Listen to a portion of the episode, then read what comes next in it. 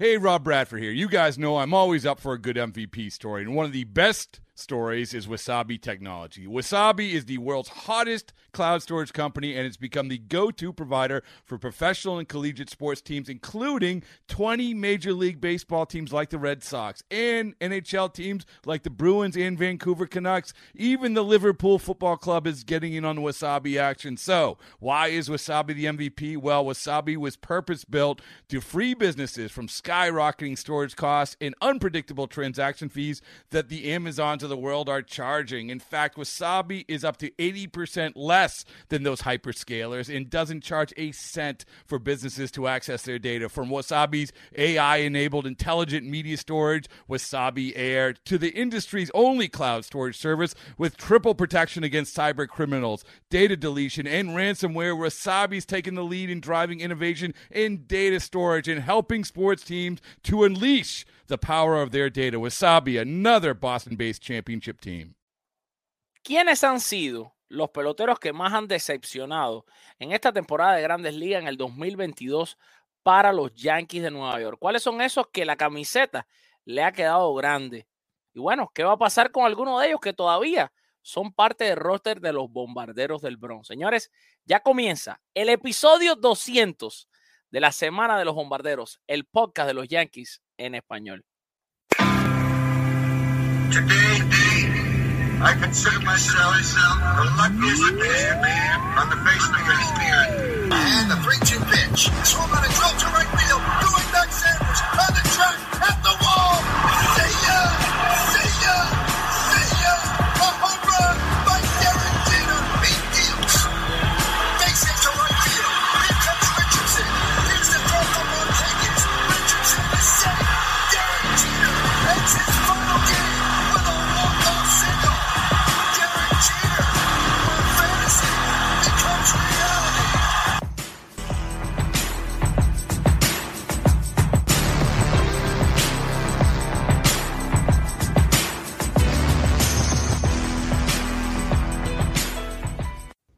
Saludos y muy buenas noches tengan todos, familia beisbolera, familia yanquista. Bienvenidos al episodio 200 del podcast de los Yankees en español, la semana de los bombarderos. Soy Alfred Álvarez, me acompaña mi hermano, mi inseparable compañero Octavio Sequera eh, y estaremos hablando de los Yankees. Fíjate, tenemos muchas cosas que celebrar, tenemos videos, tenemos cosas que nos van a poner aquí a llorar, pero como siempre tenemos el compromiso de, de arrancar hablando primero de los Yankees, después vamos a nuestra celebración. Ya le doy las buenas noches a la otra mitad de este show. Octavio Sequera, mi hermano, las decepciones del 2022. Hay, hay, hay programa, hay programa. Hay programa, hay programa, pero ¿sabes cómo vamos a empezar? Dándole 200 veces y más. Gracias a Dios por haber, por 200 programas, 200 veces y más. 200 mil veces y 200 mil veces multiplicada por 200 mil veces más. Gracias a Dios por cada entrada, entrada, entrega, edición, postproducción, cobertura eh, que hemos podido hacer pues a través del podcast de los Yankees, la Semana de los Bombarderos, como parte de la gran familia de Con las Bases Llenas, que es un medio oficial en español que, bueno, cubre el béisbol como no lo hace nadie en español y que realmente es un privilegio poder estar acá. Así que nuevamente gracias a Dios por tener la oportunidad de hacer lo que nos gusta y definitivamente celebrar pues hoy 200 uh, ediciones del podcast de los Yankees. Este, Alfred, pocas veces hago esto, pero estoy ponchado. Yo voy a seguir aquí tu liderazgo porque Sí. yo quiero ver cómo tú vas a arrancar esto, porque te digo algo, te digo Ah. algo. No, no, es que te voy Bueno, a no, decir. la, la parte de la celebración y de todo lo que nos vamos a emocionar, que es la segunda mitad del show, está muy linda. Esta primera tiene que empezar un poco fea.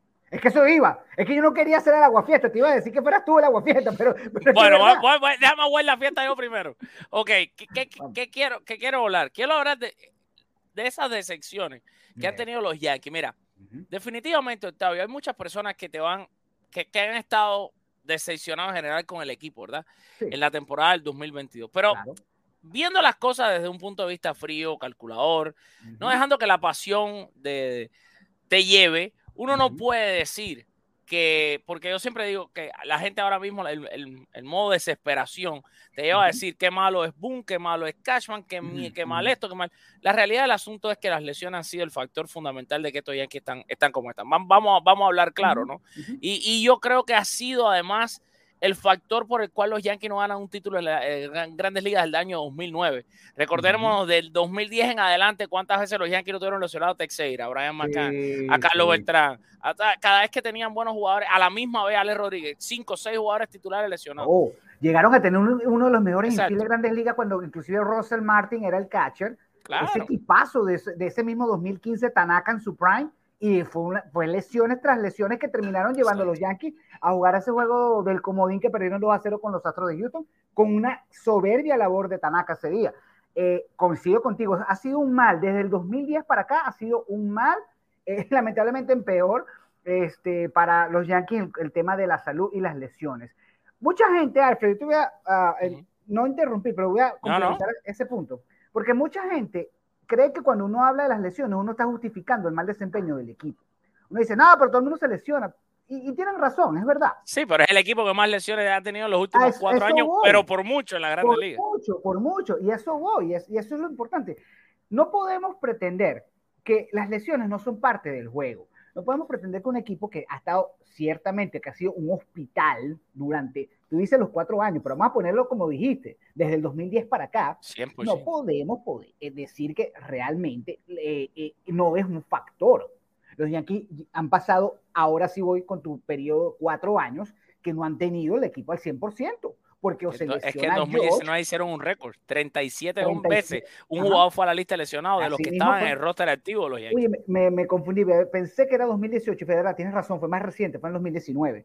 Y eso fue un récord que terminó obviamente pagándoles a ellos, o sea, porque la otra es, no solamente que llegan lesionados a los playoffs, sino que entonces comienzas a, a, a volver a jugar continuamente, faltando dos semanas para los playoffs, entonces obviamente el equipo no está engranado. Entonces eso afecta también.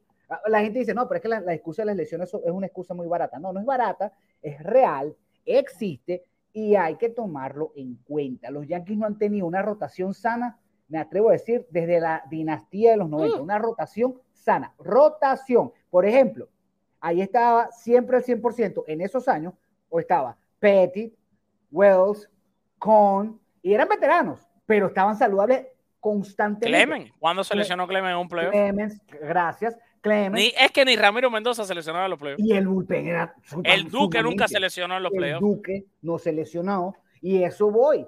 Y entonces tú dices, ah, que se ausentaban, que le daban descanso. Claro, pero siempre estuvieron constantes. ¿Ustedes creen que la dinastía de los 90 es posible sin ese picheo? Eso es imposible. Imposible. Entonces sí coincido contigo. Y tú sabes que tú y yo nunca claro. preparamos. Oye, los relevistas de los Yankees. Lo, lo, lo no. puse aquí el otro día que me dio un, me dio un yello de los míos la gente dice, ¡ay, qué clase de equipo! No, no, Stanton, más Stanton tenía cuatro y pico de efectividad y Nelson tenía cuatro y pico de efectividad. Uh -huh. Pero ¿qué pasa? Que eso sí, no se lesionaban. Claro. Y siempre estaban ahí. Y en los playoffs se volvían unas bestias. Porque tenían su función. Porque es que ese es el problema, que cuando se lesionan, entonces tienes que empezar a cubrir ese, ese hueco con otro que no está acostumbrado. Y obviamente ganan millones, deberían hacerlo. Pero no es así, mentalmente. La gente, mira, la gente piensa, y, y yo te digo aquí, aquí una crítica para nuestra generación 84, que nuestra, sí. hay que decirlo a veces, vieja escuela. La gente cree que el tema de la salud mental en el deporte eso no existe. Exacto. La gente cree que, que, no, eso no es mentira, que la presión no mata, que, que no, que, que, que tú no te deprimes, que tú no estás, quieres ganar, la ansiedad. La gente cree que la ansiedad es tontería. La gente cree que eso es tontería. Y eso es verdad. Eso es mucha realidad. Entonces tú de repente sacas, sacas a Mariano. Si Mariano no hubiese contado con, ese, con, ese, con, es con que... esa unidad de setups, timeout. ¿Cuántas veces Mariano se lesionó en un playoff? Exacto. Pero a eso voy, y a eso voy. Pero si Mariano no hubiese contado con su setup, con Ramiro, con, con, ¿cómo se llamaba el zurdo del 2009, Alfred Félix? Eh, Stanley Marte. No, es no, no, Mal, eh, no es Damaso Marte. Damaso Marte, Damaso Marte. Damaso Marte. Cuando movieron a Phil Hughes para, los, para el bullpen, las famosas Java Rules, ¿se acuerdan de Pero Java no Rules? se lesionaban, esos tipos estaban saludables porque llegaban a la, esa época igual. John Wetland en el 96 no es el mega cerrador, sino tenía Mariano. Claro. Entonces había salud, había ese, ese, esa consistencia que no la hemos tenido, digo hemos porque estamos en el época de los Yankees desde el año 2010. Eso es un grandísimo punto. Ahora, dentro de las del equipo, ha habido decepciones. Claro. Decepciones que hay que decir a- al duro y sin guante y sin careta. Aaron Hicks, hermano, es un desastre. A niveles, Octavio, de que, y me estoy escuchando doble por ahí, creo, con tu audio. A niveles, Octavio, de que ya, me parece que Jacoby Esbury, ya soy perfecto, de que Jacoby Esbury empieza a ser un Jacoby Esbury 2.0. Sí, coincido. Jacoby Ellsbury 2.0. eh, este, lo de Hicks. Ahora una pregunta. Y aquí a- a- a- abogando aquí a, la inocencia. ¿Eso se veía venir? O, o- ese contrato de los Yankees a Hicks fue porque se enamoraron de aquella jugada que hizo en la serie contra Minnesota que se lanzó de cabeza y ya. Eh, yo no sé ni qué decirte. Eh, yo, a ver, yo te digo, cuando tú miras a Aaron Hicks, Aaron Hicks es un tipo que a veces la gente dice, bueno, es como Gleyber Torres, que los scouts creen que va a ser muy bueno, pero no, pero a ver, a ver. Gleyber es mejor que Hicks ampliamente. Sí, Gleyber sí, sí, ahora mismo es segunda base, con más honrones en Grandes Ligas atrás de José Altuve. Tiene 21 honrones. Una temporada de 21 honrones, tiene más de 50, pues casi 60. Y está bateando más de 240. Es una temporada aceptable. En, en el béisbol este moderno, batear 240, eso es aceptable. Está como en 2.48. Entonces, realmente tú dices, bueno, pero, pero lo de Hicks es un desastre. Entonces, yo Alfred, creo que tú Hicks tuvo flashes y momentos con los Yankees que los hicieron creer que él iba a ser el tipo basado en los reportes de scout de los Twins de Minnesota. Pero es que yo me acuerdo que tú pusiste a Hicks como el pelotero más completo de los Yankees en el Sí, 2020. Me exacto. acuerdo clarito esos programas y 2020, te 2019. Y yo te respaldé porque decíamos que tenía las cinco Las herramientas. cinco herramientas. pero ha sido una grandísima decepción, una enorme decepción. Fíjate que tú acabas de mencionar a Gleyber y yo te digo, sí, que es una temporada aceptable, de acuerdo contigo, de acuerdo contigo, pero vámonos a las proyecciones de Gleyber. Gleyber es otra decepción, a las proyecciones que se le hicieron a Gleyber, no a lo que está mostrando. Este rendimiento de Gleyber Torres es un rendimiento consistente, es un rendimiento, un rendimiento constante, es un rendimiento aceptable, pero no era lo que esperaban los Yankees de Gleyber. Claro que no. No, él ha quedado ¿Tú pondrías, a Gleyber, tú pondrías a Gleyber en la lista de las excepciones. Lo pongo por lo que él, lo que se esperaba de él, pero no porque es una decepción. Y me aclaro rapidito. Ajá. Voy a esto. Una temporada de 80 victorias para los Marlins es una temporada exitosa. Claro. 80 victorias, o sea, enorme. Una temporada para, de 500 para los Marlins es exitosa. Una Claro. temporada de 500 para los Yankees es un fracaso. Eso es lo que trato de, de comparar a Gleyber acá. Gleyber tenía unos estándares tan altos desde, desde, desde que llegó que creo que este ha sido, con todo y que tiene sus 21 cuadrangulares y ha rendido, porque eso es otra cosa. En segunda base rinde. Gleyber rinde. Lo, la única excepción que yo, o el único, la única característica por la cual yo pongo a Gleyber como una excepción es por él mismo. Porque Claro. estoy seguro que él mismo está decepcionado de su desempeño, porque él sabe lo que puede dar. O sea, él, él puede dar más.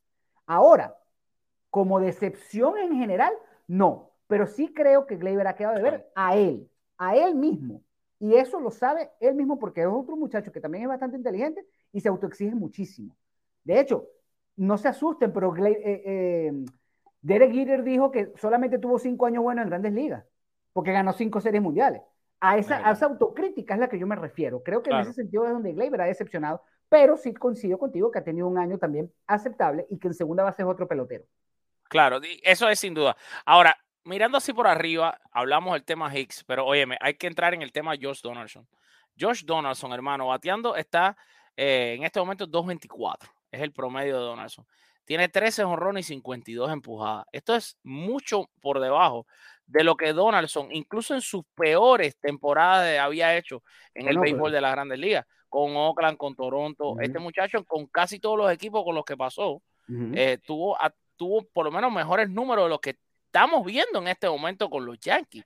Y habría que decir, ¿es Josh Donaldson para ti otra decepción dentro del equipo de los Yankees? Menos mal que estás sentado. No.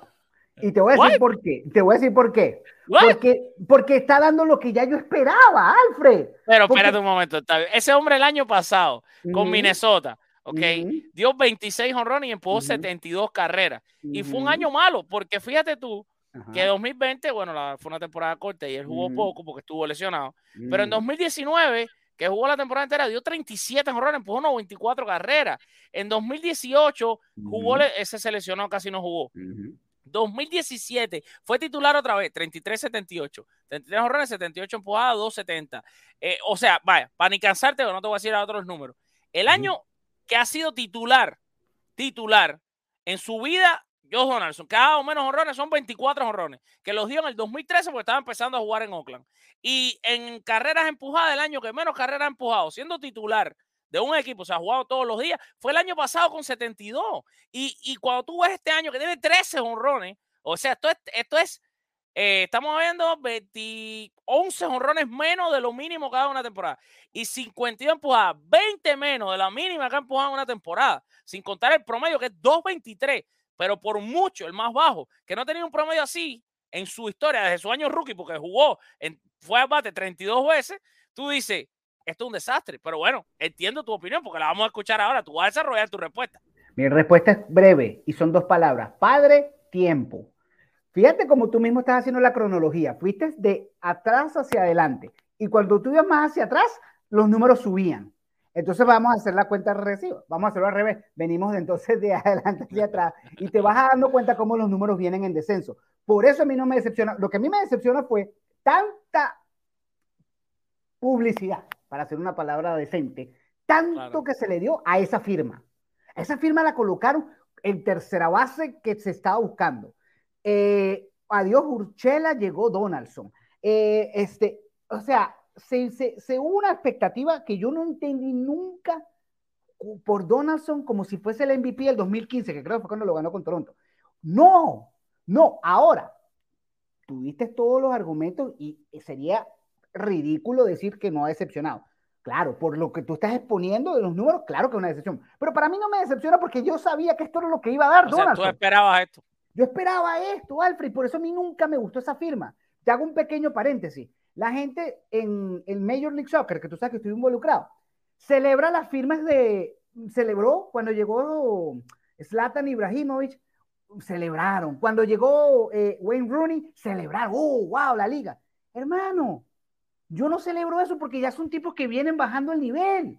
Entonces celebra, esos tipos no van a realzar nada. Pueden hacer y vender camisetas, pero ellos no van a realzar nada. Yo celebro cuando viene un argentino de 20 años que la rompe en Argentina y viene a Estados Unidos a traer ese fútbol de calidad que después de aquí se va para Europa. Bueno, yo celebro, yo celebro, por ejemplo, que los Yankees llegaron a tener una de las grandísimas granjas y que lamentablemente no le sacaron provecho para hacer firma. Yo no puedo esperarte, Alfred, decirte a ti ahora que si Carlos Correa estaba dispuesto a jugar hasta tercera base, que tú y yo lo sabemos, claro. tú lo dejas pasar. A eso voy, o sea, es que a eso voy. Y encima, y encima, que le demos la titularidad o, o que logre la titularidad. Eh, yo a mí, no, o sea, a mí no me decepciona porque eso es lo que yo esperaba. Pero sí es una decepción, coincido contigo, por el tema de números, por supuesto. Por supuesto que es una decepción, pero ya yo lo esperaba. O sea, quizás es como una contradicción aquí. A mí no me sorprende que, yo, que Donaldson sea una decepción. Eso es lo que quiero decir. A mí no me sorprende que Donaldson sí es una decepción, pero no me sorprende. Yo esperaba. Bueno, e, en mi lista de los otros jugadores que, lesiona, que han decepcionado, evidentemente está Joey Galo, que, bueno, fue un desastre con los Yankees. Eh, definitivamente, en, una temporada para el olvido con, los Yankees de Nueva York. De verdad que aquí, ahí sí nada que discutir. O sea, no solo nada que discutir, sino lo grande que le quedó la camiseta a Joey Galo, que en ningún momento logró brillar. Fuera de esos tres jugadores, a mí lo que me llama la. Tengo uno.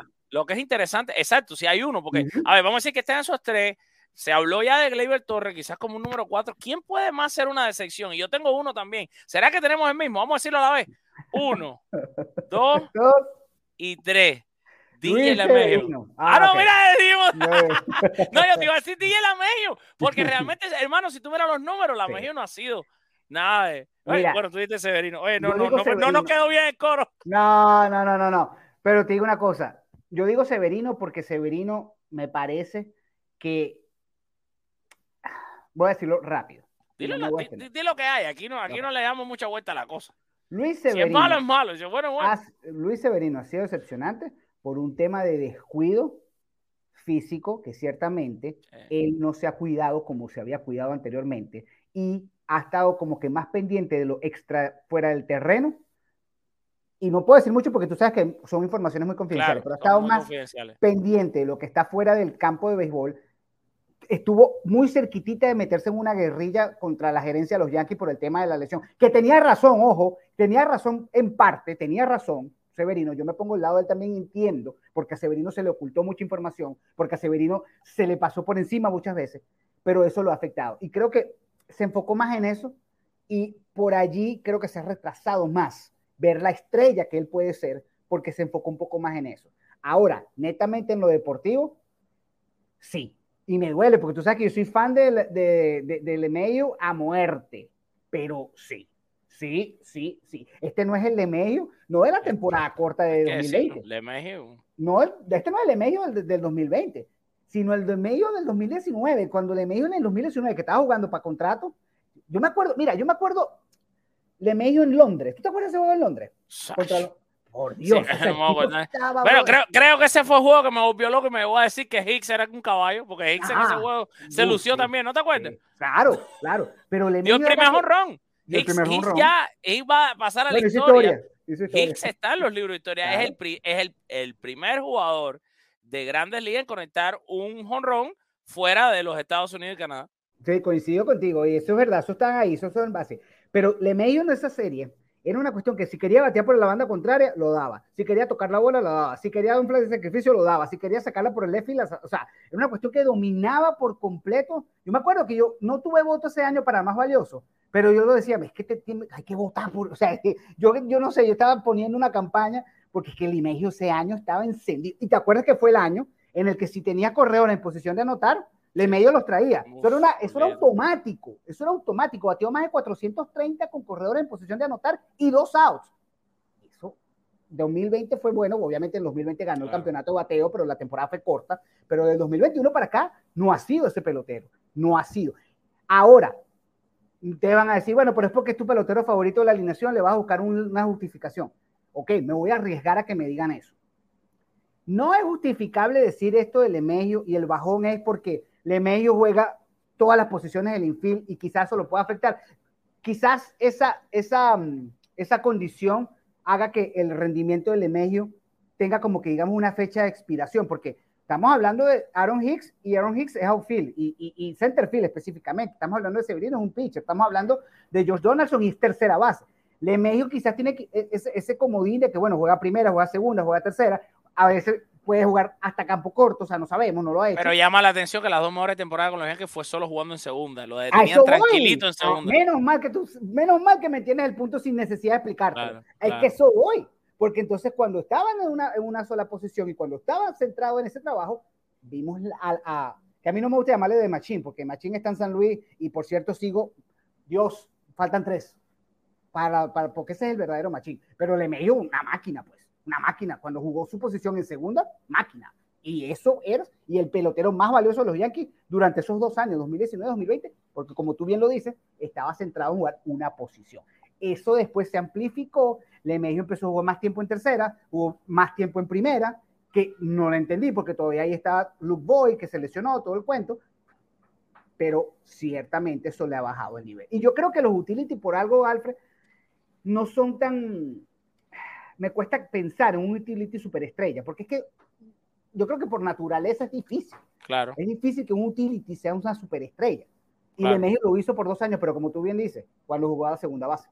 Claro, no, definitivamente. Bueno, nada, eso es, eso es con lo que quería empezar el, eh, el show, Octavio. Bueno, reconociendo y comentando un poco sobre lo que han sido esas decepciones, esos peloteros de secciones de la temporada del 2022. Bueno, nada, hay que decir que estamos en modo celebración, estamos en el episodio 200 del podcast La Semana de los Bombarderos y bueno, hay un video aquí especial que vamos a poner para celebrarlo. Te voy a decir nada más un adelanto del video.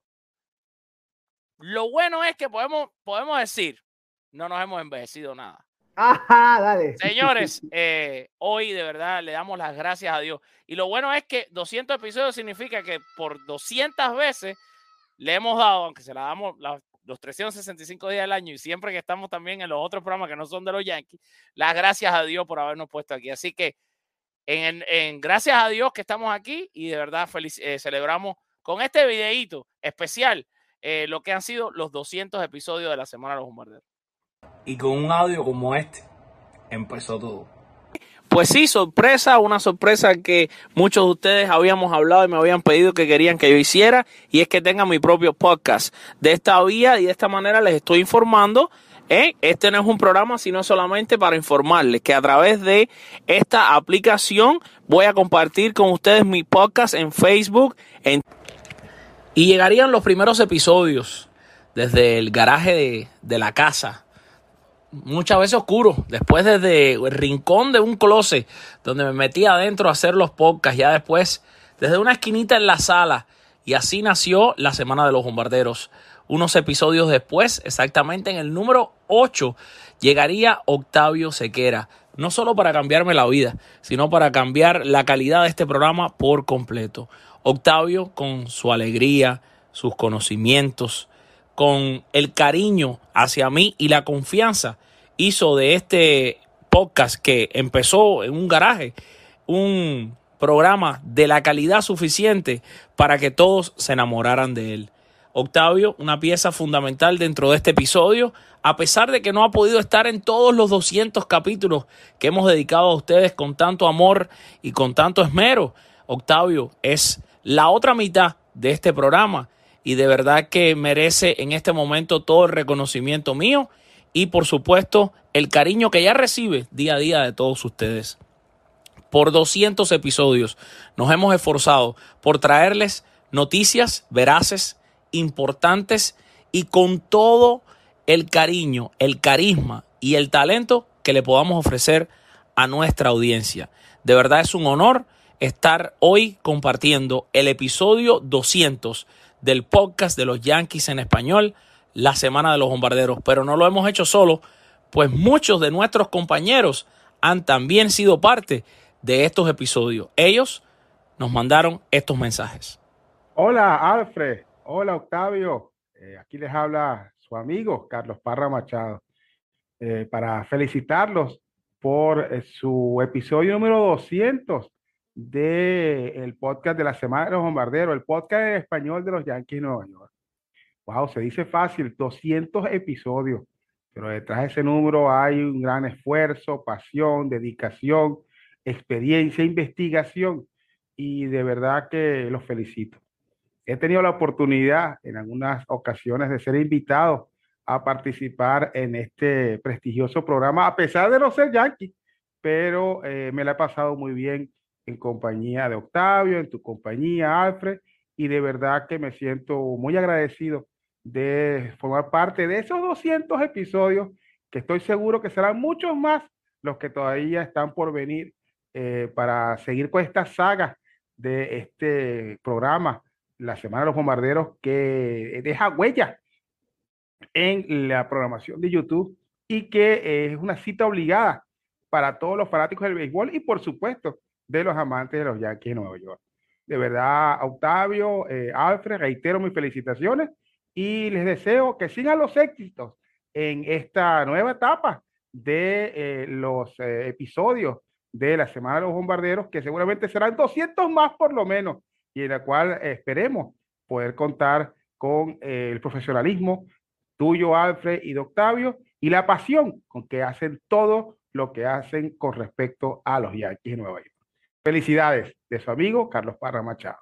Saludos familia, mi nombre es Raúl Ramos y estamos aquí de alegría, de lujo, de satisfacción inmensa, ya que cumplimos aniversario, eh, el programa número 200 en nuestra historia, en la historia de este podcast. Y estoy orgulloso, tengo que decir que estoy orgulloso de ser parte de este gran proyecto que empezó con Alfredo, después Octavio se sumó, me invitaron y sí, y continué, continué siendo parte de esta familia cuando semana tras semana eh, tenemos el gran honor de llevar noticias veraces, eh, no chismes. Bueno, a veces hay algunos chismes, pero eh, nada inventado, de verdad que análisis, un análisis de lujo, como dice nuestro amigo y hermano Ricardo Guibón, y bueno, de verdad que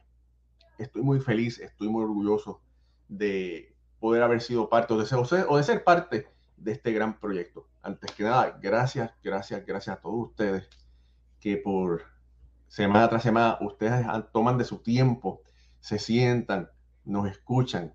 Cuando hay todas tantas cosas que usted puede estar utilizando su tiempo para entretenerse, pero usted semana tras semana, usted escoge escucharnos, escoge vernos y de verdad que eh, humildemente, de todo corazón, le digo que muchas gracias, estamos muy agradecidos, eh, hacemos esto porque nos encanta, eh, todos aquí amamos la ciudad de Nueva York, todos aquí amamos los Yankees, todos aquí amamos el béisbol. Y lo mejor de todo es que como familia estamos con ustedes, como una comunidad, como la comunidad de con las bases llenas, la comunidad de que pasa MLB, eh, la comunidad de el podcast de los bombarderos. Y de verdad que muchas gracias, muchas gracias a Alfredo, gracias por la oportunidad, a Octavio, gracias también. Y bueno, les prometemos que seguiremos trayendo noticias, entrevistas, análisis y todo lo mejor para que este podcast siga siendo el mejor podcast de los Yankees de Nueva York en el universo.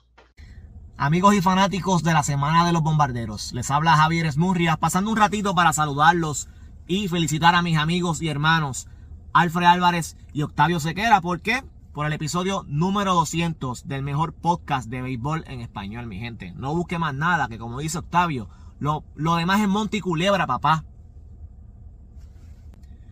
Muchas felicidades, muchas bendiciones. Espero que Dios les siga dando salud a ambos para que nos sigan trayendo entretenimiento, información, para que sigan eh, riendo las alegrías de, nuestro equipo y compartiendo las tristezas también, como también pasa. Y que estoy seguro que serán miles y miles más. Se les quiere de gratis y para adelante, que para atrás ni para coger impulso, mi gente. Un abrazo. Hola, ¿qué tal amigos de Con las Bases Llenas y nuestro canal YouTube? ¿Qué pasa MLB? Es un gusto saludarles. Soy Luis Gilbert, escritor en español de los Yankees de Nueva York para este tremendo medio y quiero felicitar a Alfred Álvarez y a Octavio Sequera por los 200 episodios de la Semana de los Bombarderos. Este tremendo programa donde aparecen análisis, invitaciones hacia los nuevos peloteros. Cada domingo está la mejor información de los bombarderos del Bronx y para mí es un honor ser partícipe también del mismo. ¿Cómo olvidar aquella cobertura en Leon Depot Park, donde entrevistamos a varios peloteros y ustedes fueron también partícipes en un programa en vivo. Como siempre, de verdad que mis respetos para este tremendo proyecto, que ha dado muchos frutos y que nos da mucho gusto que cada domingo vemos tanta gente conectada, analizando, argumentando, qué les gusta y qué no al equipo. Y para nosotros siempre es muy importante contar con su presencia y sus ganas de continuar con el programa. De verdad que se hizo fácil 200 episodios, pero aquí estamos dando siempre lo mejor para ustedes y de verdad que muchas felicidades, que sean los primeros 200 de muchos. Les mando un fuerte abrazo y nos vemos pronto en la Semana de los Bombarderos. Hola Alfred, Octavio, ¿cómo están amigos de la Semana de los Bombarderos? Desde Caracas, Venezuela, les saluda Ricardo Gibbon. Un verdadero placer y un orgullo felicitarlos por el show número 200 del mejor podcast que habla sobre los Yankees de Nueva York que puede existir en la faz de la Tierra. Un podcast que comenzó con dos amigos simplemente hablando de los Yankees y de la actualidad del equipo de Nueva York y que ya hoy llega a su episodio 200. Sí, 200. Así ha estado este podcast cada vez agarrando más auge, cada vez agarrando y ganando el corazón de más fanáticos alrededor del béisbol, siendo objetivos, siendo responsables, siendo honestos, siendo muy completos con la información y quiero agradecerles por eh, haberme dejado ser parte durante estos 200 episodios de este gran show de la Semana de los Bombarderos. Se les quiere un montón y se les agradece siempre por haberme, haberme abierto las puertas para conversar sobre el mejor equipo, para conversar sobre el equipo que nos llena de orgullo, que nos apasiona, que nos enamora y que nos hizo seguir el béisbol como son los Yankees de Nueva York. Hablar de béisbol es hablar de los Yankees, hablar de béisbol es hablar de historia de este equipo del Bronx y por supuesto de todos esos grandes peloteros que han vestido el uniforme de rayas, uniforme que tanto miedo ocasiona en muchas veces de la temporada y que en estos momentos ya estamos viendo a un equipo prontamente clasificar a la postemporada como líderes de la división este. Es un gran placer felicitarlos, se les manda un fuerte abrazo, se les quiere un montón y desde aquí, bueno, siempre las puertas abiertas para ustedes y cuentan conmigo una y otra vez y siempre para cualquier cosa que se les pueda ocurrir. Así que fuerte abrazo, muchísimas gracias, felicitaciones gigantes y sigan con el gran trabajo como siempre lo han hecho los dos, Alfred y Octavio. Se les quiere mucho y sigan hablando de estos Yankees de Nueva York. Hasta en mudo salí.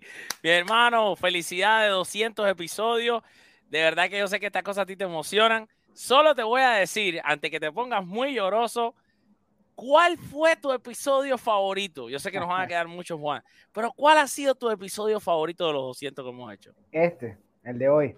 Ah, No, es que no bueno, hay yo te voy a decir que los míos han sido las dos. ah, eh, fue el que hicimos en New York, en vivo. No, ese fue, ese fue, ese fue traumático, porque el tema del audio, pero tú sabes que fue lindo, tú sabes que fue Ese lindo. fue que la traumático, que la pero gente fue muy lindo. acercó, la gente se acercó y la gente se llevó su premio y la Claro. gente estuvo con nosotros y, y- y pudimos hacer trivia y pudimos eh, Exacto. improvisar.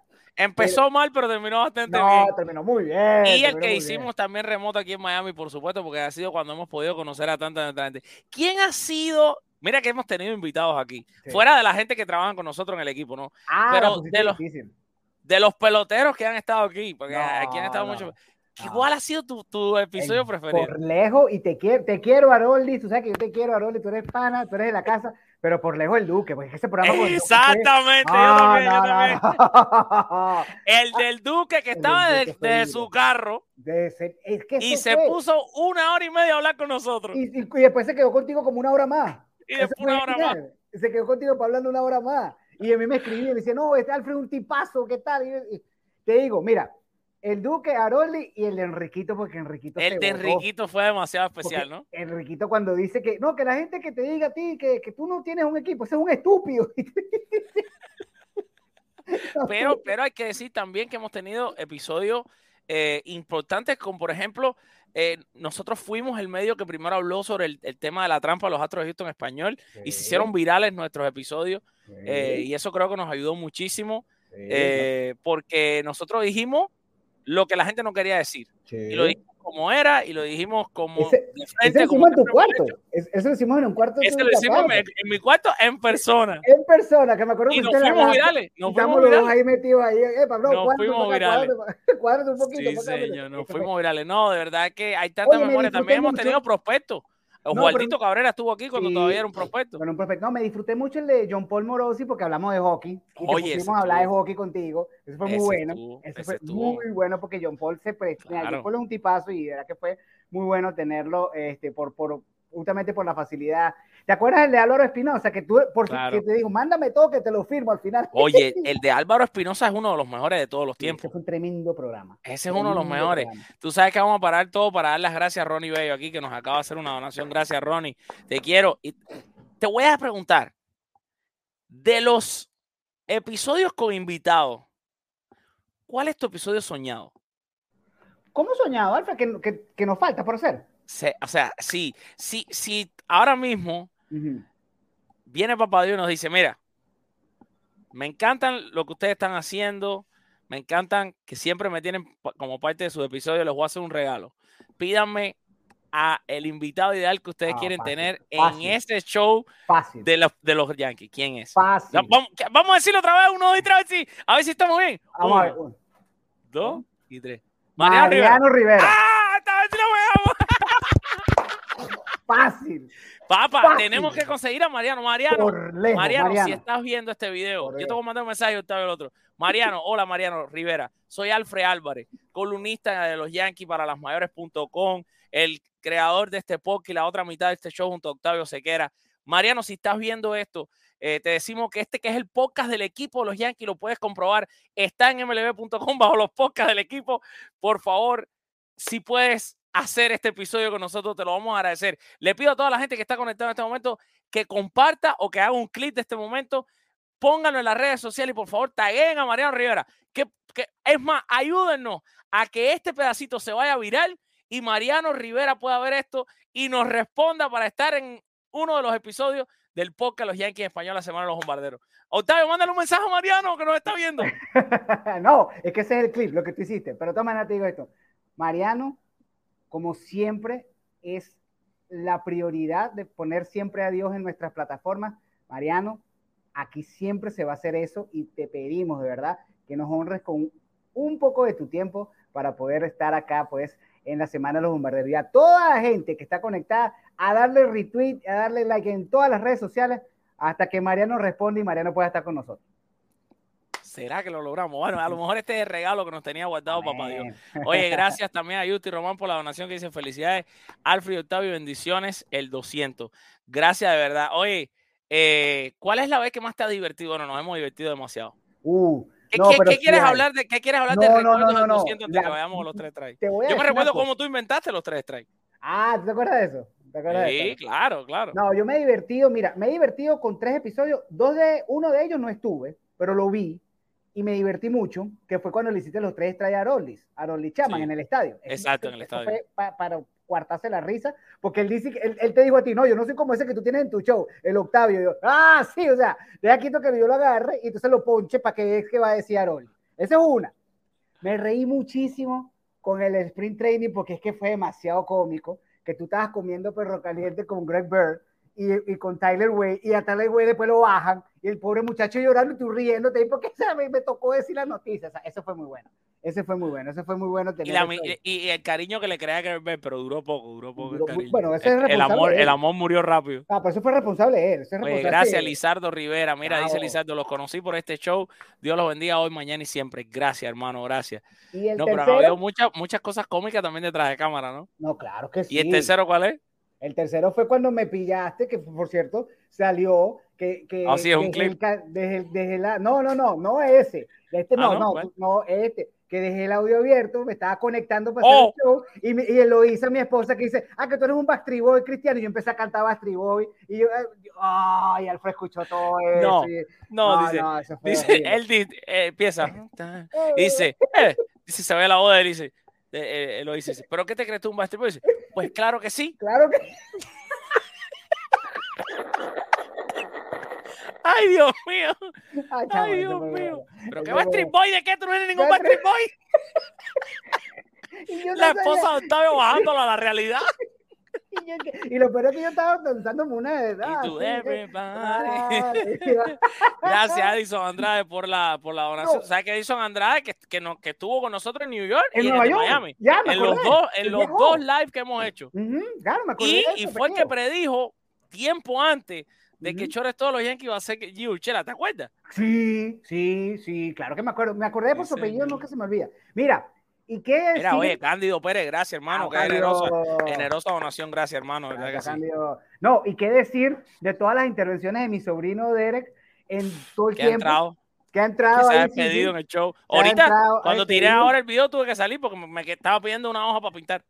Ah, porque a él no le importa. O sea, me no el importa un diablo que esto sea el episodio 200. Este es mi punto. Wow, Ajá. Kemuel Monroy, gracias por la generosa donación, hermano. Felicidades, muchachos, excelente programa y que sean muchos más aniversarios. Entrevista a Bernie Williams sería legendaria también. Cándido. Pérez dice muchas felicidades, ese gran equipo. Mira, en verdad, además de Mariano, quisiéramos de verdad, o sea, los episodios soñados, si, si hay tres episodios soñados que tenemos que lograr hacer antes de que los dos nos vayamos a reunir con Papá Dios, que esperamos que sea dentro de muchos años para poder disfrutar de nuestros hijos. Mariano Rivera, Bernie Williams y Jorge Posada. O sea, esos tres Sí. episodios Sí, son los, esos son los tres episodios. sí, sí, y créanme que, y, y a la gente que no sabe, Octavio y yo hemos trabajado para que esos tres episodios pasen. El problema es que, que tenemos las manos amarradas, porque, y por eso ojalá ese video sea viral y le llegue a Mariano Rivera. ¿Qué pasa con esto? Ninguno de los tres está vinculado con el béisbol. No. Si no fuera súper fácil, a ver, no súper, pero fuera fácil, No, pero y yo viajaríamos a donde estén ellos, con la Claro, organización claro, que estén, claro. y le llegaríamos, le diríamos, mira, esto es lo que hay, hablaríamos en persona con ellos, ¿crees que pueda? ¿Cuándo puede? Sí, Pero como ninguno pertenece a ningún, o sea, si Posada fuera manager de un equipo, claro. íbamos, buscábamos a Posada y le decíamos, y estoy Sí. seguro que en un momento iba a ser el tiempo, pero sobre como no tenemos contacto con ellos, cero contacto con ellos, Eh, no tenemos cómo decirle. Sí, sobre todo en el sprint training, ellos son siempre tan accesibles a, a, a poder hacer estas cosas. Y además que por el concepto que tenemos de nosotros del programa, estoy seguro que Bernie Williams la va a pasar con nosotros súper bien, porque aquí lo ponemos a cantar, a que toque la guitarra, o sea, es una cosa Claro. distinta, es otra cosa distinta, eh, eh, y definitivamente es, es ese el concepto. Eh, mira, el viaje a Memory Lane, como tú lo dices, como si es verdad, muchos momentos de esos bastante coloridos. El día, el, no, la vez de, la vez de, del sombrero tuyo, que, que te fuiste a, a Colorado a hacer toda la cobertura, que estabas vestido así, y, y aquí entonces todo el mundo empezó a hablar que no, que hablaste del sombrero, y todos los comentarios era que habla, ah, Fred, habla del sombrero, habla del sombrero, habla del sombrero, y nadie habló del sombrero, y al fin de cuentas se molestaron porque nunca hablamos del sombrero, de cómo te vestiste.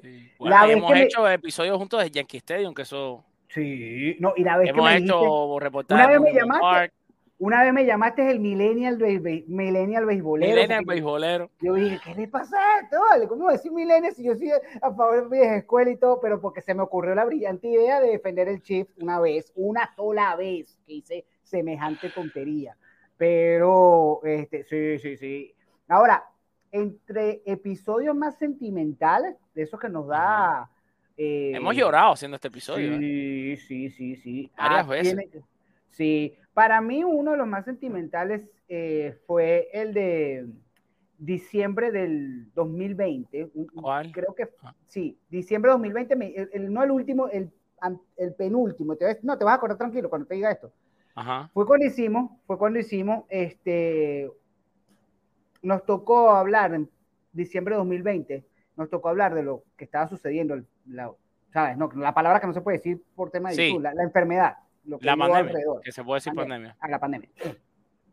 Y pusimos todo en perspectiva, y a mí lo que yo nunca se me va a olvidar fue que lo que decíamos en ese entonces era, qué lindo es que estamos todavía en estos tiempos tan difíciles y que a través de esta, de esta mm, plataforma, mucha gente todavía se mantiene cerca con nosotros. Y Es ese día pasó algo muy especial.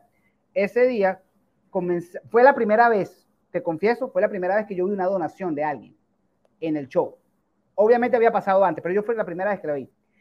Y a mí no se me olvida que la donación que llega este, estaba, eh, era en otra moneda, no eran dólares, era, era, creo que era colombiana. Oh, sí. Creo que sí. Y, y, y ahí yo dije, la verdad que la gente hace un esfuerzo. Y, no, y entendí ese día, Alfred, después que obviamente nosotros arrancamos mucho antes del 2020, yo entendí que en ese año uno se convirtió como que una especie de ventana para la gente. La gente tenía Ahí. muchos problemas, estaba el tema, por supuesto, de la pandemia. fuimos medicina en un momento de Y terror. ese momento, y, hu- y hubo muchos comentarios de ese tipo. Ese, e- ese programa, porque te pone como que en perspectiva, ese, Claro. era muy fácil, estábamos, nos estábamos quejando por el tema que si la máscara, que si no puedes Claro. salir, que si todo aquello, pero tú veías Claro. como la gente se conectaba y tú dices, no, hay que mantener una actitud positiva porque la gente ya está negativa de por sí. Entonces Claro. tienes que ser diferente para eso. Y, y ojo, yo no soy el señor positivo, pero por lo menos por esa hora que hacíamos el show, vamos a hacerlo porque la gente se merece eso. Y, y ese esfuerzo es muy, es muy lindo. Y otra cosa que nunca te he dicho y te lo voy a decir ahora, eh, que siempre me conmueve mucho es verte a ti hacer los shows enfermo, con tapaboca, desde un hospital, me acuerdo, nunca se me olvida que lo hiciste Yo hice este show con mi hija entubada en un entubada. hospital. Ujú, y Nunca se me olvida. Que recuerdo que en su momento me molesté, en su momento me acuerdo que te y te Sí. dije, quédate loco, o sea, eso es secundario. Primero la familia. Sí, Pero hicimos ahora que, lo pongo en perspectiva, ahora que lo pongo en perspectiva, Eh. esa dedicación, esa entrega, eso es algo que a mí siempre me ha conmovido porque se nota que hay amor y hay un compromiso por darle a lo mejor a la gente. Eh, eh, eh, eh, eso es fundamental. Ese, ese tipo de humildad, eso no se consigue ni lo venden en el supermercado tampoco. Y por eso, nunca te lo había dicho, pero, pero cier- créeme que, que son cosas que, que le llegan a uno. Y, y tú dices, wow, Imagínate. vale la pena. Oye, si uno cree que por cinco años, porque lo empezamos en 2018, antes de empezar la temporada 2018 de los Yankees, si tú crees que por cinco temporadas, todos los domingos, tú nunca has tenido ni un dolor, ni una enfermedad, ni has tenido a nadie enfermo, ni has tenido un problema, y ahí, todos los domingos, todos los domingos, todos los domingos, el es que el compromiso es grande. Y, y, y no ahora que, que el podcast es el de los Yankees. Cuando el podcast no era de nadie y lo hacíamos nosotros, lo tratábamos como si fuera de los Yankees. Mira, he estado, mientras estabas hablando, busqué pedacitos aquí en, en Facebook de algunos episodios. A ver, a ver, a ver, no, no hemos envejecido. E- Este es uno de esos episodios de 2020. Sí, sí. Este, este es uno de esos. A ver, a ver, un poquito mejor pelado yo, ¿eh? Poco, poco más, un poquito mejor, vamos a decir, Oye, la- sí, rasurado. Pero ese, tú, tú tenías mucho frío ese día. Uh, muchísimo. Tenía el mismo gorro. Bueno, este es otro. Tengo dos que son el mismo. La gente cree que no, no es igual. Se parece bastante. Pero sí, sí. hace Oye, nada, mira, ¿qué te parece si cerramos con, con un segmento de tres strikes épico? Tú sabes Épico. que la persona que más me ha dado nervios, o sea, yo, yo, eh, yo sé que tú me puedes ponchar, o sea, No, no, tú bueno. puedes a lo mejor tratar de forzarte a buscar tres preguntas. Y- oye, espérate un momento, que me encontré. Tengo que compartirles esto. Dale, dale, dale, dale. Octavio, ¿qué pasó aquí? espérate un momento, espérate un momento. Cuéntanos, Oye, ¿qué eres- pasó con el pelo y con el bigote aquí? No. Pero ¿qué pasó ahí? Ahí es un Octavio más, como más joven, un chico como más rebelde, diría yo en esa foto. En Tú sabes que eso, eso fue. chico rebelde, ahí luce como un chico rebelde. Sí, pero que Escapó de la casa, la- que la quiere rebe- escuchar música. No, la rebeldía ahí fue, la rebeldía ahí fue, porque esa es la camisa de Jeter que yo tengo. Ahí la rebeldía fue, Ay, este, eh, los Yankees no le daban un palo a nadie, y yo agarré y dije, por un, por un solo lado me pasé así, sácata, y dije, ah, tengo que, tengo que emparejar esto, entonces me la pasé por el otro lado, terminé así, terminé nada, la depresión. Mira, la gente cree que es cuento. Un día, un día se los voy a poner, o sea, voy a encontrar la manera aquí con la switchera, algo conectar a Loisa, mi esposa. La gente cree que es cuento. En el año Hay que- hay 2003, hay más imágenes, que hay más imágenes. mira, esa está buena. Pero Es- te voy a ahí hay un Alfred más joven, ahí un poco más joven. Ah, pero poquito. Mira, la gente cree que es cuento. En el año 2003, Alfred, en el año 2003, Ajá. los Yankees estaban perdiendo 5 a 2 contra Boston en aquel juego antes del honrón de Aaron Boone, ¿verdad? ¿Te acuerdas de cuando estaban perdiendo 5 a 2? Claro, claro. que las únicas dos carreras fueron los honrones de Jambi. Yo llamo, éramos, o sea, mi esposa en ese entonces éramos novios. Y yo lo que hago es que la Oh. llamo, yo la llamo y le digo, ¿estás viendo el juego? Y ella me dice, no, tengo sueño. O ves el juego o esto se acaba, porque tú eres la culpable por la cual los Yankees no están ganando. Brother, y- y- pero así, pero en, en el- así, va. Brother, me dice, bueno, ¿qué? Lo voy a ver. Chamo, ella puso eso y llegó el octavo inning y los Yankees empataron. Y yo dije, ah, bueno, tú más nunca te, te despegas del televisor. Y, no, y es verdad, ella no vio los juegos de la serie contra los Marlins porque eran juegos que terminaron muy tarde. Mira que los Yankees no ganaron esa serie mundial. A mí nunca, Wow. o sea, siempre ha sido así. Yo he sido maniático con mis Yankees toda la vida. Toda la vida. Eso es- Te voy a decir algo. Con lo supersticioso que son la gente, no debiste haber dado esa información. A partir de ahora van a buscar quién es tu esposa en redes sociales. va- Van a obligarla a que vea todos los días los juegos de los Yankees. Mira que a mí me hicieron ponerme una camisa como por una semana que tiene una peste. La camisa la tengo que lavar. Oh, Porque con esa ah, camisa empezaron a ganar juegos. He tenido que ponerme gorra. no, pero no, he tú sabes que... que. No, no, no, pero no, no, no, no, no. Tú solamente a esa gente dile, mira, no fue la camisa, no fue nada. Es que los Yankees esta semana, estas últimas semanas tuvieron que enfrentar a Minnesota. Y cuando los Yankees están mal, lo mejor que le puede venir a los Yankees cuando están mal enfrentar a Es el Minnesota. equipo que más le han ganado en la historia. De un, e- de un equipo a otro equipo en grandes ligas. Tal cual, bro. No los Yankees, o sea, ubíquense en esto. Los Twins, ya nos vamos con los tres Los Twins es el equipo. Los Yankees le han ganado a los Twins más que ningún otro equipo, a ningún otro equipo de la historia de las grandes ligas. Así fue. El, el otro día yo lo leí aquí en el noticiero. Impresionante. O sea, los Yankees, si van contra los Twins en la primera ronda los playoffs, estamos hechos, estamos Oh, avanzados ya. estamos en la final contra los Astros, ya Eso es fácil. automático, eso es Automático. automático, eso es automático. Automático.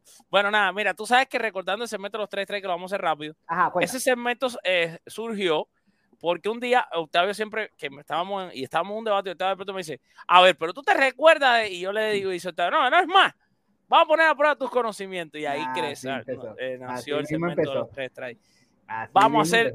El segmento de los tres strikes rápido, que yo sé que te tienes que ir en este episodio 200.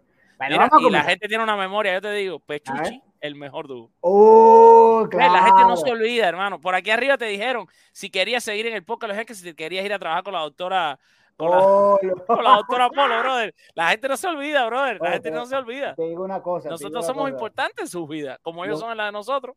y siempre lo digo, los mejores 400 dólares que me he ganado en mi vida, loco. Eh, haciendo, haciendo Oye, este es el mejor mensaje de todo. Alfred y Octavio, uno, uno, de los- mejores. Ha habido- Ha habido muchos mensajes lindos.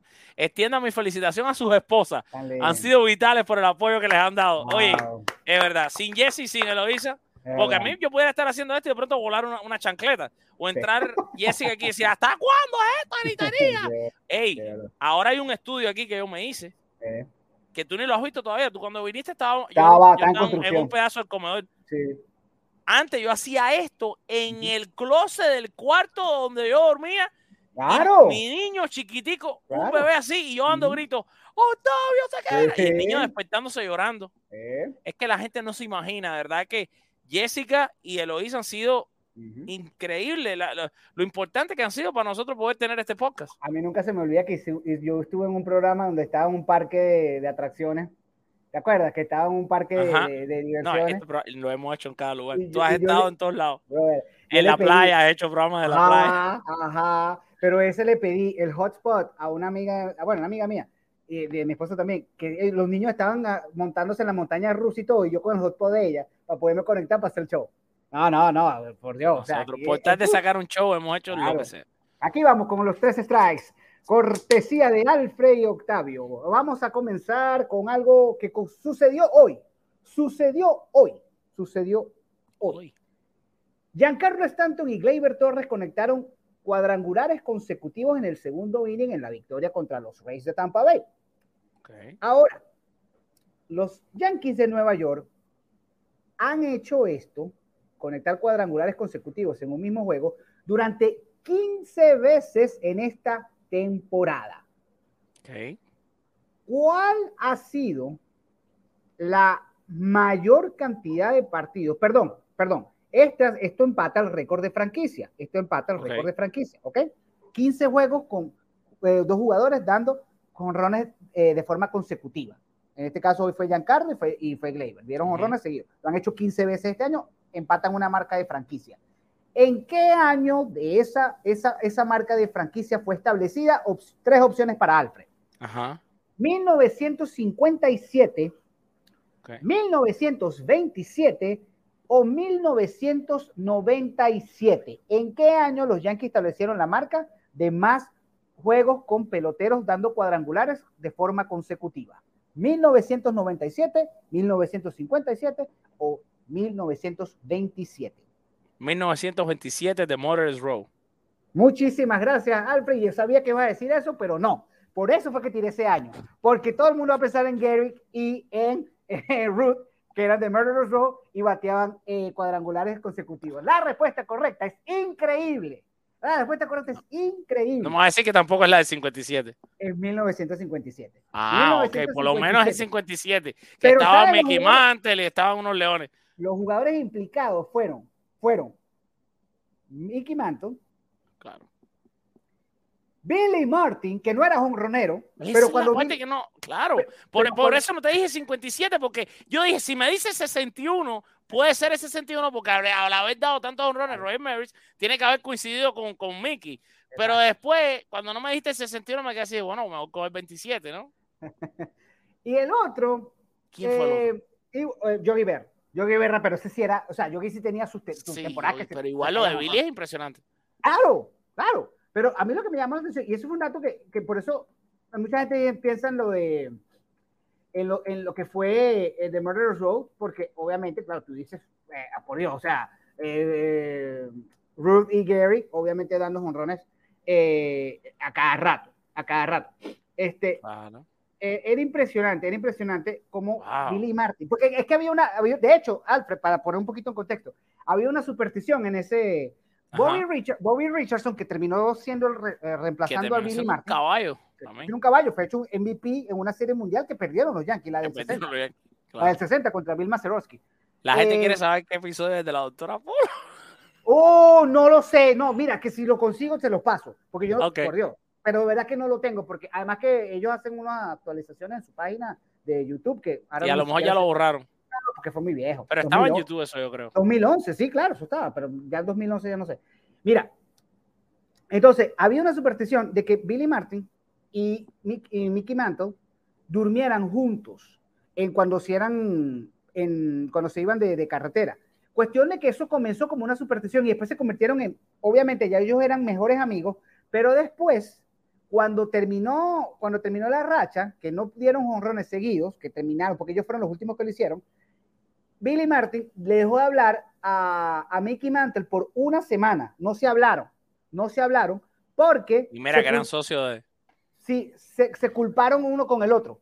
Billy decía que, que, que Mickey no se preparaba, que eh, eh, eh, Mickey Mantle decía que, que Billy Martin estaba ya descuidado.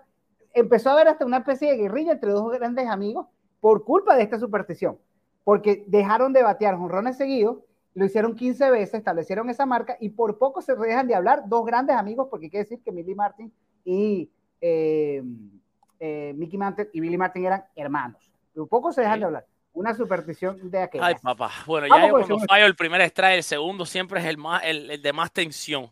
Ah, Vamos a ver, tranquilo. Vamos a ver, déjame Vamos ponerme a la zurda, a ver si bateando a la zurda. Segundo strike. Segundo strike. Y este es bastante reciente, bastante reciente. ¿Cómo se llamó el jardinero izquierdo? Jardinero izquierdo, una posición que es siempre complicada, del equipo del año 2009 que ganó la Serie Mundial. No te iba a decir a los 90 porque se te la sabes. Jardinero izquierdo del equipo del año 2009 que ganó la Serie Mundial. Mikey Cabrera. Espérate, espérate, espérate, espérate, no me ponche, no me ponche. Un momento, un momento. Espérate. Tú me estás hablando del juego último, el sexto, porque ahí No, estaba no, Jerry no. Firestone, no me vayas a confundir. Ah, Ah, pero- espérate, Jerry Firestone Jr. jugó left field, pero también lo jugó Mikey Cabrera, también lo jugó Hideki Matsui, o sea, explícate. Es Jerry Firestone la respuesta, ¿no? Terminó. O fallé. Lo que ac- no, fue Jerry Hurston. Acuérdate, acuérdate que Matsui, Matsui da un hit, empata, empata el juego. No, Matsui no, no empata el juego. Matsui da un batazo contra la pared. Y Johnny Damon anota y se lesiona. Johnny Damon se lesiona y entra Jerry Hurston y termina. De hecho, consumió dos turnos al bate ese día. Sí, Jerry Hurston Jr. Muy bien, muy bien, muy O bien. sea, estamos hablando del juego último. el juego 6 de la Serie Mundial. El juego Ok. 6 de la Serie. Mundial. Jerry Hurston. Eh, en, en la temporada fue. Sí, en la te- no, pero tú sabes que en la temporada se turnaron. Porque era Johnny Damon, porque acuérdate, Johnny Damon no tenía un brazo que con, con ese brazo no sacaba a nadie en base. Sí. Y entonces Melky y Brett Gardner se turnaban en el centro. Y después llegó. Y Damon fue- ocupó más el, el jardín izquierdo. De hecho, creo que Damon jugó casi 80 o 100 juegos en el jardín izquierdo ese año. Pero ahí sí ya. entero. Jerry Hairston, aquí estoy viendo el box score, hermano, eres muy duro. Es verdad, Jerry Hairston tuvo dos turnos al bate en Sí, ese juego y. Johnny Demon Claro. fue que lo empezó y salió Claro. después que anotó la carrera. Es que se lesiona en la. Tienes una memoria increíble, Octavio. Déjame decirte que No, gracias a Dios que yo reculé enseguida, iba a decirme que Cabrera, pero después a lo mejor él se refiere no, al último juego y entonces te dije Jerry Hairston. Pues yo sé que él jugó en ese juego, sé que jugó Lefty, pero mira, yo no me acordaba que Damon salió de ese juego. Claro, él salió, él anota en carrera y se lesiona como el hamstring en español es como el tendón de la corva. Eh, Sí, el de la copa. Ajá. Como eh, le dicen, eh, el muslo por detrás. La parte de atrás del Exactamente. muslo. Él se lesiona, él se lesiona pisando el home, porque fue que Matsui da un sencillo, una recta alta, la- sencillo al center field, y él se lesiona allí, este, eh, y es reemplazado, pues, por, por, por eh, Jerry Hurston, que el primer turno iba a tocar la bola y después le cambiaron la Aquí está, sí, la carrera la anotó gracias a un hit de Hideki Matsui. Pero Hideki Matsui. una memoria increíble. Matsui impulsó seis carreras ese Qué día. memoria increíble la tuya. Matsui impulsó seis viendo. carreras. Seis carreras impulsó Matsui ese día. Las dos primeras con un ron, la otra con un doble contra la pared y después ese hit, que fue un hit que fue una recta alta. Nunca se me olvidó ese juego, fue uno de mis juegos favoritos. Además que el último lo hace Robinson Cano, que bueno, yo, eh, Cano siempre es, un, es un- una cuestión de amor y dolor porque era el Yankee del futuro y bueno, no pasó así. Esta Alfred para que te luzcas, para que te luzcas. ¿Con ya por lo menos no me voy a ponchar, la- la- pero no, me sentí nervioso en este strike, pero Mm. la vez que más nervioso me he sentido cuando traje a Carlos Parra. Porque Carlos Parra, como tú sabes que él vivió todo en vivo, empezó a hacer preguntas, me, lo- me metió los dos primeros strikes, te lo juro que el tercero, para mí que me lo regaló para no poncharme. Tú sabes que tenemos que hacer un programa los cuatro para, para aprender de historia y ver cómo ellos vivieron el béisbol. ¿Cuánto dice los cuatro? Tú y yo, eh, Octavio, Espera, o sea, espera, espera, espera, espera, espera, espera. ¿quiénes son los cuatro? Ah, Te voy a decir, tú y yo, obviamente, pero tú y yo y ponernos hacia atrás, hacia un costado, Ajá, ajá. para que estas dos enciclopedias y estos dos historiadores que vivieron y vieron y vieron ver jugar a Babe Ruth, vieron ver jugar Gary. a Lou Gehrig, a, a- a- que estaban ahí en el terreno, que estaban ahí, que eran Claro, ya periodistas, ya tenían, claro. ya tenían credencial y todo. Eh, Oye, pero, Raúl, pero mira, aquí está. ay, a mí- pero que tú no habías visto esta foto. Ahí está con el bombino, sentado en una silla, tranquilo y relajado, entrevistando. Mira la cara de Ru. Rulo mira como queriendo decir, pero ¿y este hombre? ¿Cómo? ¿Por qué, qué- qué- por qué me hace estas preguntas difíciles este señor que además no entiendo bien su inglés? Tiene un acento de, imagínate, venezolano. No, no, no. Pero que tú no habías. ¿sabes? Ay, tuve, tuve que poner mudo porque no le iba, le iba a molestar a la gente con la risa.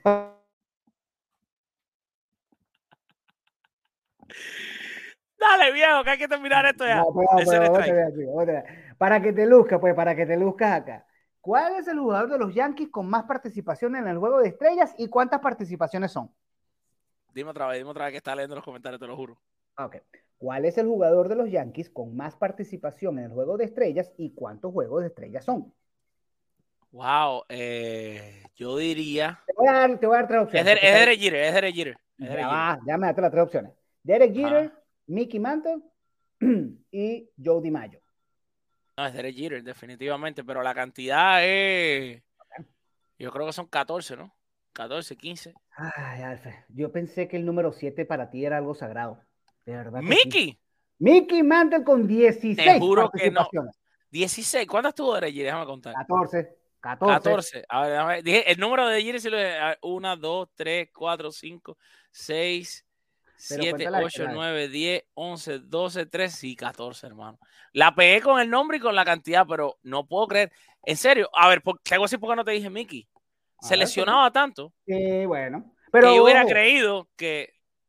Ojo, el, el- en 17 Esto de los años- strikes que me gusta porque mm, aprendí algo que no sabía. Ah, bueno, mira, en 17 años, en, die- a- en 17 años, Ajá. fue luego estrella, fue luego estrella 16. Ah, Para que, para que te da lo fenómeno que era Mickey Mantle. Y tú sabes que También, de DiMaggio. ah, también en cuánto jugó, porque No, no, no. a lo mejor lo llevaban, pero no podía jugar, ¿no? Pero, pero, sí, pero tú sabes que en el Hall de la Fama eso se cuenta. Porque- wow, porque- fue a todos los juegos de estrella, excepto el de 1966 Ahí está. y el de 66. su primer año en Grandes Ligas, porque fue 340 veces bate. Un Exactamente. caballo, un caballo. Un caballo, un caballo. Tres veces MVP y obviamente lideró la liga en honrones cuatro veces Mickey Sí, Mantle. sí. Para mí, por cierto, uno de los honrones más emblemáticos eh, de Mickey, eh, obviamente que lo recrean en la película 61, un poquito más exagerado, pero ciertamente él batió ese- esa pelota con una mano. Era lo, lo importante que él bateaba, los honrones de él eran con mucha fuerza por la banda Claro. contraria. Sí, Por la banda contraria, era como que tenía una capacidad impresionante para sí. batear por e- ese lado. Así que sí, bueno, eh, 16, 16 de 17 Alfred. Ahí están los tres strikes.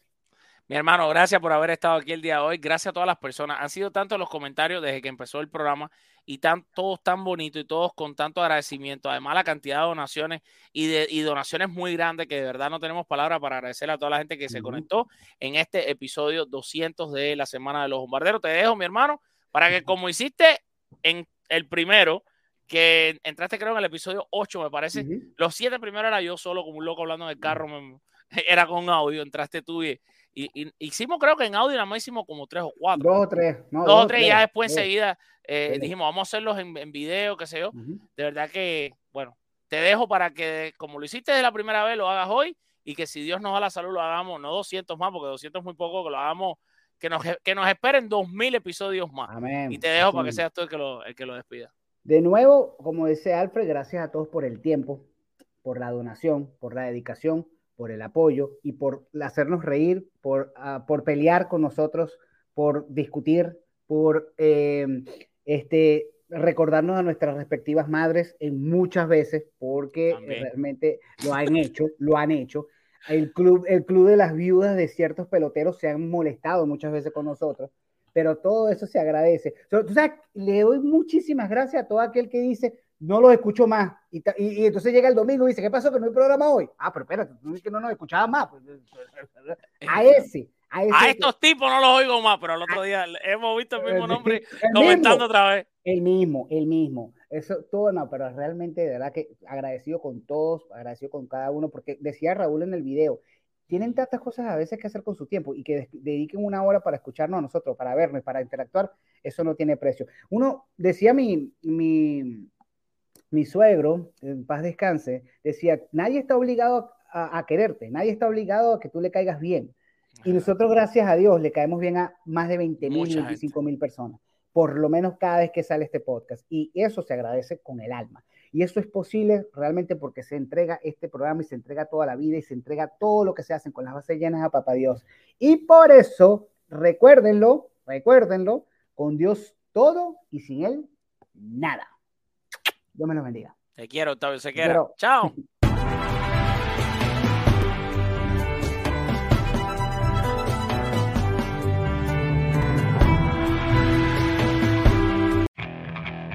Okay, picture this. It's Friday afternoon when a thought hits you. I can waste another weekend doing the same old whatever, or I can conquer it. I can hop into my all new Hyundai Santa Fe and hit the road. Any road. The steeper, the better.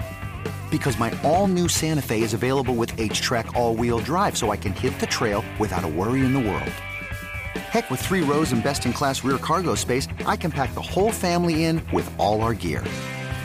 We've got available dual wireless charging for our phones, so we'll never lose touch with civilization, and we won't lose touch with the primordial power of Mother Earth. So, which is it? Waste the weekend or do something a little more epic? And conquer it in the all new Hyundai Santa Fe. Visit HyundaiUSA.com or call 562-314-4603 for more details.